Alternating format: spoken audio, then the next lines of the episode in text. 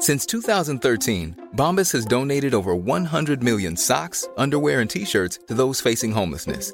If we counted those on air, this ad would last over 1,157 days. But if we counted the time it takes to make a donation possible, it would take just a few clicks. Because every time you make a purchase, Bombas donates an item to someone who needs it. Go to bombas.com slash ACAST and use code ACAST for 20% off your first purchase. That's bombas.com slash ACAST, code ACAST. What's important and what to leave out. You've got to take notes, take notes, take notes. They don't have to be in a sentence. You can write them in phrases. Welcome to Write Lane, a podcast of the Tampa Bay Times. Each week, Times reporter Lane DeGregory discusses her stories and answers your questions. The focus is on craft. My name is Maria Carrillo, and I'm the enterprise editor at the Times. Today's topic is taking notes. We're going into a really practical session here and talking about something that doesn't get discussed very often how to take better notes. So, welcome to the Lane system. Uh, I'm going to turn it over and let her describe what it is that she does. Well, I should start out by saying that like, no one ever teaches you how to take notes, right? So I, I feel like a hundred different journalists have a hundred different ways of taking notes, and photographers have a whole other way of taking notes. And so They take pictures, they, they're smart, they save time. and I make them give me their pictures. um, no, I, I think when I started out, you know, I was doing news stories. I was doing two or three stories a day a lot of times, and I was trying to write down like everything everybody said. And I had one of those old little. I'm aging myself here, but those little cassette recorders, you know, the micro cassette recorders that I would take. And I started out trying to use those, and I found out that I was much more worried about whether my technology was working or my batteries were working or my volume was turned up or I was paying attention to when the tape had to be switched over that I couldn't like focus on my interview at all. I was too distracted and I didn't trust myself with the technology enough. I mean, I know we have interns now who just stick their iPhone on the table and like go for it, you know, but I still take longhand notes for everything I do. And my, my process has kind of evolved from reporting for news versus reporting for narrative, although I do think that the notebook uh, diagram I'm going to share could help either one. You know what I mean? Um, I used to use the little skinny notepads because they could fit in your purse really easy. And I still have one in my purse everywhere I go. But I, when I'm taking notes for an interview now, I like to use the big eight and a half by eleven pads. I, I, I feel like there's like a a system of diagramming that I want to do on the bigger page that I can't do on the little pages. And I also don't like when I'm sitting down to write, especially on deadline, having to flip through 30,000 little tiny pages instead of 30 big pages, you know. So so I use the big notebooks and we'll put a picture of this up on the the website because it's kind of hard to like describe something visually, but I'll try. So the top of my notebook, like the another reason I like the big notepads is because there's big margins on them, you know, so you can do other stuff in the margins that aren't part of the note taking part.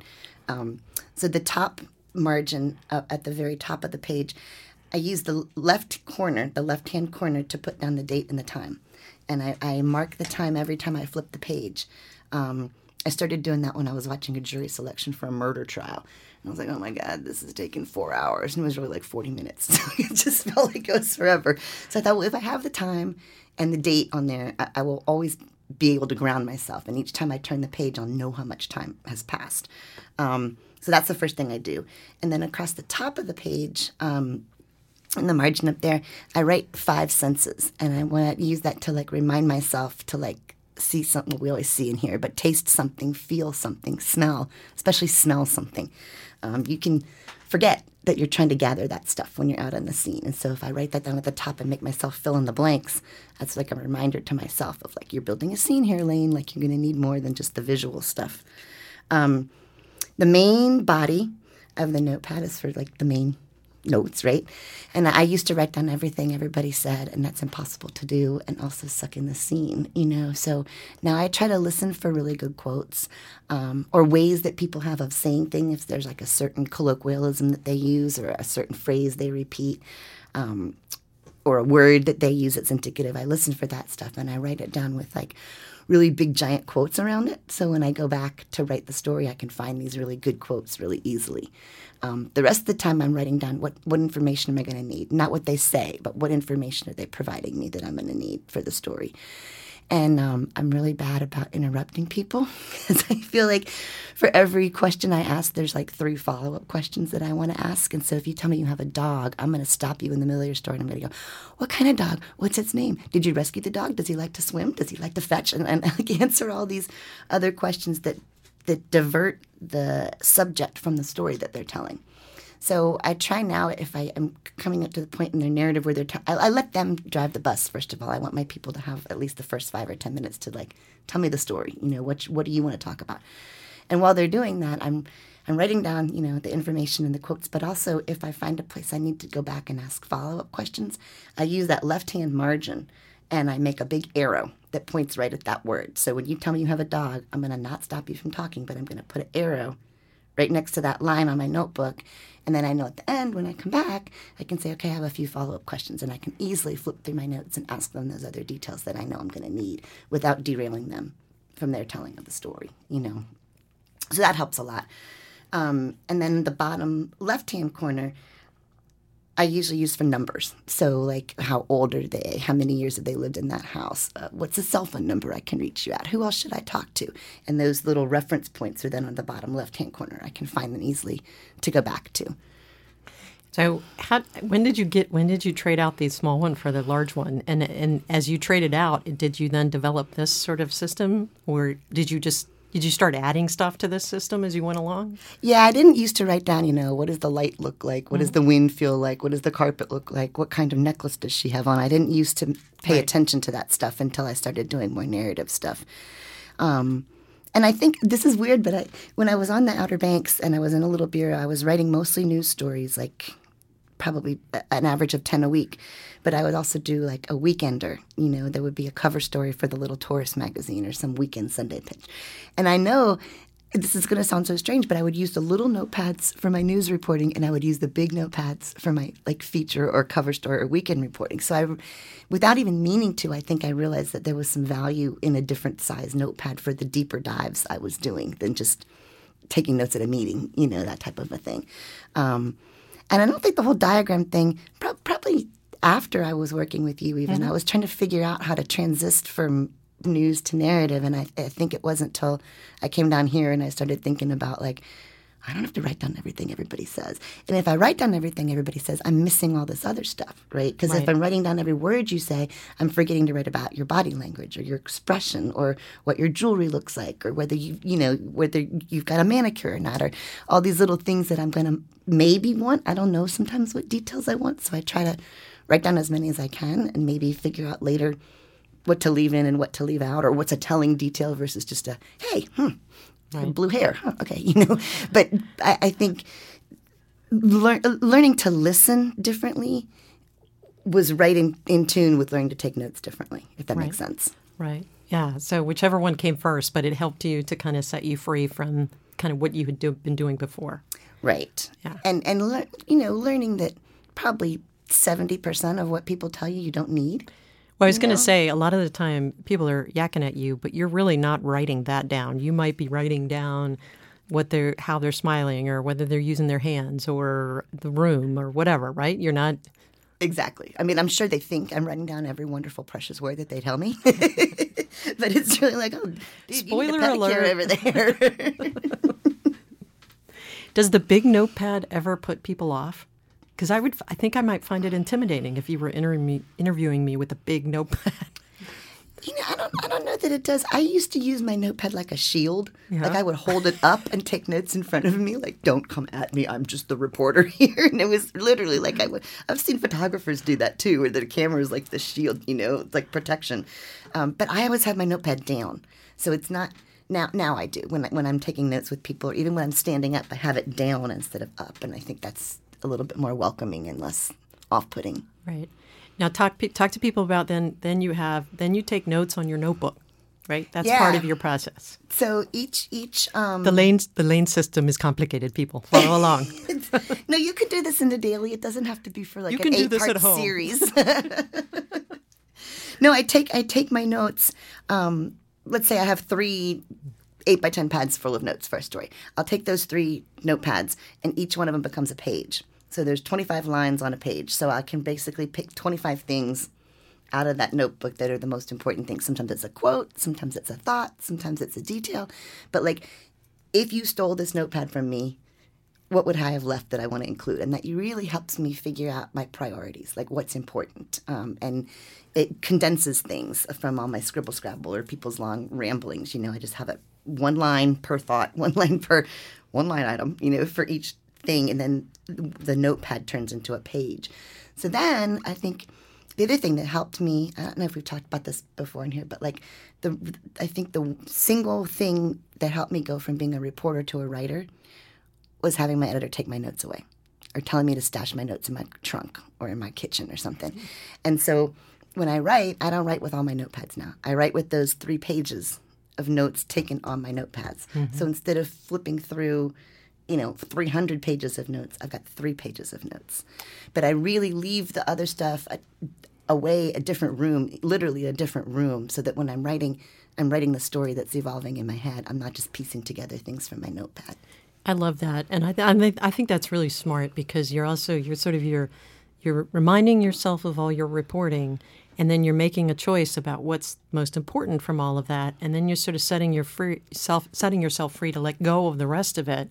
Because I I've seen so many reporters over the years just kind of get they're drowning in their notes. You know, they're looking or uh, really looking to the notes to find the story, and then just you know flipping through the pages like you said, and sort of oh yeah, there was a great quote here, or there there was this this one thing that I picked up there, as opposed to when you. It seems to me like when you walk away and you take notes on your notebook, you're feeling much more empowered about what you have, and you have a you have a stronger sense about what you have and kind of how we might shape it from there. And then when you come in and talk to me, we're talking about not three big notepads full of stuff, but like the cream of the crop right? Yeah, I've already made a lot of those choices, right? You know, and and not all the stuff gets in there, you know, and and, and I should say too, in, in terms of like process. Hey, it's Ryan Reynolds, and I'm here with Keith, co-star of my upcoming film If, only in theaters May seventeenth. Do you want to tell people the big news?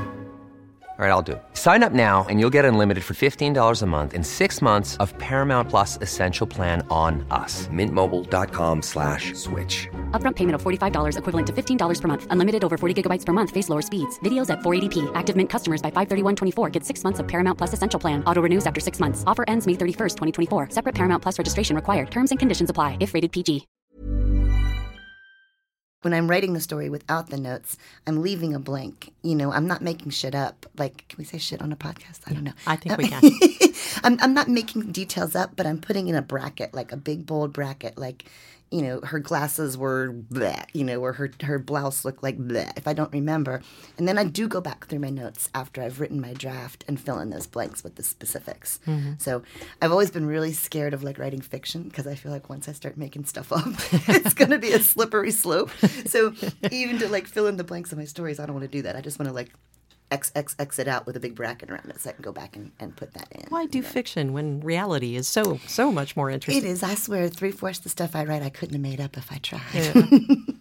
I do think like we I think we all um, grow into this business with our heads in our notebooks and we kind of we get obsessed with like I mean maybe it's a good thing trying to write down as much as you can but you do end up you know that you're going to walk away and not use most of what what you write down so I mean, over time, do you feel like you've gotten better at sort of even in the moment seizing what's a good detail and what you can ignore? Absolutely. I mean, I, I tell to a lot of our interns and young reporters, it gets it's like anything. It gets so much easier once you've done it. After a while, you start keying in on what you're going to need.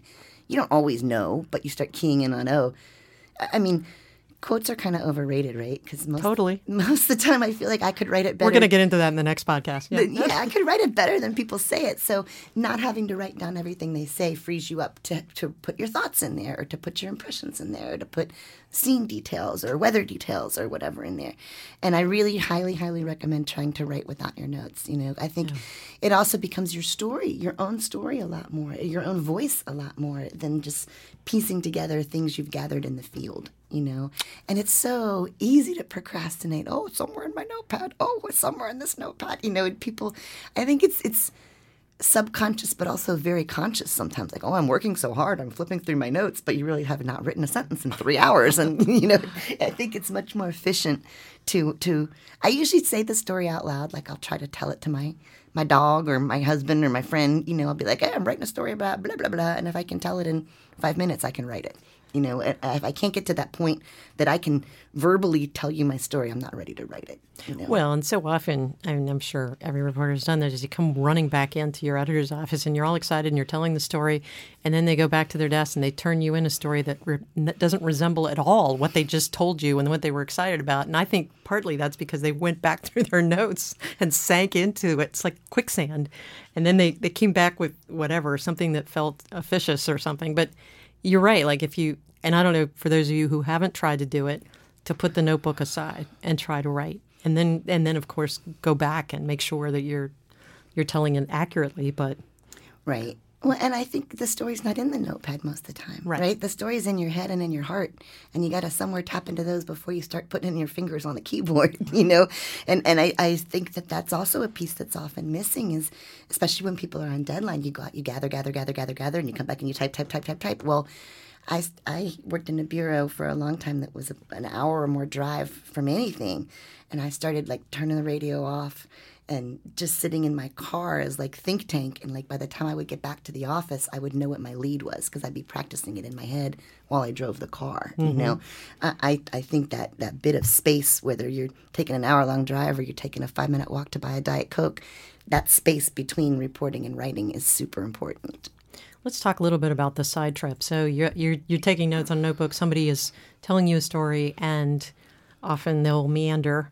And so while they're meandering, one, you'll let them meander because you never know whether there's a surprise at the end of the meander, right? But two, while they're meandering, you're doing what? You're taking in all those other things you talked about. You're looking for the sights, the sounds, the smells, and you're writing those in your notebook, right? Exactly. And and the body language and like Yeah. what people don't answer. I never used to write that down. Like I ask you a hard question, Yeah. you don't answer me. I never used to write down refuse to answer or Mm-hmm. looks to the ground or crossed and uncrossed her legs or you know these little tiny movements that show a little bit of nothing but also something. If that does that make Yeah, sense? yeah. How, how and how they tell you the story. Right. Where, where do they pause?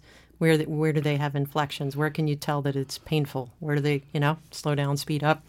Um, yeah, I, li- I used to let people ramble for a little bit because A, like you said, you don't know where it's going to go. But B, it gives me a chance to take a breath and only half listen to what they're saying so that I'm taking in this other stuff at the same time. And then you know you use a lot, obviously, photography when you when you're there with someone, or you take it yourself if you can. But I'm like if you're there with a photographer, you're often asking them for proofs of pictures so you can see, remind yourself of the room and the setting or whatever, right? Yeah, I always have them make me at least like a dozen prints, just like crappy prints, but just stuff I could tape up around my cubicle while I type. Mm-hmm. Because I think that's really transportive, you know, and there's always something in the photos that I haven't sucked up from the scene that reminds me of that. And talk a little bit about letting other people in the room, like during interviews, because uh, again, that was sort of an evolution of yours in terms of, of reporting a story. Oh yeah, I, I mean, for I think I've been doing this thirty years. For probably the first twenty years, you know, I would want that person all by myself to do the interview. You know, if, if I'm sitting you down, I don't want anybody else to distract us. I want me and you, you know, eyeball to eyeball there. Um, but in recent years, I've felt really differently about that. And like, if people want to bring a wingman now, uh, and actually, I got this idea when I was teaching at University of South Florida because the college kids all wanted to bring a friend along. You know, they they all, can I bring my roommate? Can I bring my boyfriend? Can I? And I was like, no, you just do it on your own. Put your big boy pants on and do it. You know. And then I was like, what would it hurt? You know, why not bring someone? If if your person you're interviewing feels more comfortable having their mother there or their boyfriend there, or you know, the, the they gotta bring their kids because they don't place to put them. I'm fine with that now. Like because all of a sudden then it opens it up and it's not like reporter asking question you know, subject answering. It's like it gives you a chance for dialogue. It gives you a chance for the other person to go, that's not really how I remember it, mom. You know, or like they're bullshitting you. What are they talking about? They call each other out on stuff and and they remind each other, oh, I remember that time when blah blah blah. So I, I actually think I, I mean, I don't really offer like if you want to bring someone, you can. But if somebody says, "Hey, you know, I got someone staying with me. I got my whatever," I'm like, "Fine, sure, bring them along." You know, or better yet, I'll come to you. You know, I mean, that's another thing. I think I've never in 30 something years done an interview at the newspaper office. You know, I've never had anybody come to me and I've never said, let's meet at this place. I've said, where would you like to meet? You know, and I want, if it's not your bedroom, dude, I want to be on your front porch. If it's not your front porch, take me to your coffee house, like somewhere where you're comfortable. That's your world. Because then that setting, even the setting tells you something about that person. You know what I mean? Um, so just thought we'd take a, take us to sort of reporting for narrative because you're talking about too, like you're talking about interviews where you're sitting down with someone and you might be sitting there and taking them through a story and some part of their life. Oftentimes, you're reporting for something, some action, something, some. You're in a scene. You're watching someone's journey, and it's so much easier and effective to not interrupt that and then interview them either beforehand or after or both but not try to do both. I mean, I'm sure you've had to do both at times, but um, talk a little bit about the advantage of just being the fly on the wall when you get the chance to be the fly on the wall and not being that person asking a gazillion questions. Okay, and our producer's going to laugh at me when I say this, but actually, photographers have helped in terms of like making me shut up. Because when you're doing videos and, and you know documentary uh, photography along with it, you can't just sit there and, and I want to have a conversation you know, I really don't want to interview anybody. I love having a conversation. And when it gets to the point that we're sharing stuff and I'm going on the side for a minute, you know, I'm like, yes, this is great, but that doesn't work on camera. And I've been spanked by photographers. And so you know, I've, not literally. Yeah. glared at. I'm a glared at. I I rolled at. Um, but no, I think it has taught me to listen uh, better and to, to, not interrupt as much, and it also has helped me really uh, understand the value of two parts of the process. You know, even if I only have a couple hours, I, I'd like to spend half of it watching you do what you do and being a fly on the wall and observe, uh, being observational journalist, and the other half interviewing you. And it's hard to crisscross them. You know, yeah. the um, the only the only times that really works really well is when, when you're on a journey with someone. Like if you're taking a car ride with someone, or you're riding in a train with someone, or you're on a walk with someone, where your your journey is your action, but you can talk to them along the way because that's not going to change it. You know. Right. Right. Yeah. But, but even then, I find sometimes I want to go like, "What were you thinking about?" Well, if I was talking to you, you weren't thinking about anything other than me talking to you. So if I want someone to be like reflective or introspective, I have to shut the hell up. You know. And you have to be patient and be quiet all the time to sort of let them absolutely fill in the, the air. And that does help going back to the note taking. It helps a lot to have those arrows there because then I don't feel like I'm going to forget. It like it reminds me to go back and gives me that peace of mind of like, oh, I'll find out what kind of dog it was eventually, mm-hmm. you know. so, what do you do with the people who really, um, you know, they just wander a lot? Do you ever feel the need to draw them back? Are they, you know, verbally wander? I should say, I guess. Some, I mean, sometimes I, my first uh, my first line of defense is I stop taking notes, and I hope maybe they'll notice that what they're saying I'm not writing down anymore. Oh, she's know? bored. that usually takes a while because I, I, have a bunch of other stuff I want to write down while they are talking. So they'll, they'll get a little five ten minute ramble in there before I'll pull them back, you know. But I mean, often it's just real gentle, like, okay, wait a minute, can we go back to this, you know, or my editor's waiting for me. I have three more questions. I blame a lot of things on my editor. Yes, you know, I know. You know that. Actually, that works too when you have a really hard question that you don't want to ask. You could be like, I, I am so, so sorry. I have to ask this. I don't want to ask you this question. I, I apologize ahead of time for asking this question, but my editor's making me. that could be a whole other podcast. Blame your editor. my editor made me do it. There's the advice. okay, if you have questions for Lane about this topic, and like she said, we will put a picture of the notebook up with the podcast so you can you can visualize it all. Um, or if you have any questions about her stories, uh, please email it to writelane at tampabay.com. That's W R I T E L A N E at tampabay.com. Join us next week on Wednesday morning for the next episode. This podcast was produced by Monica Herndon. Music was composed and performed by Dan DeGregory. Thanks for listening.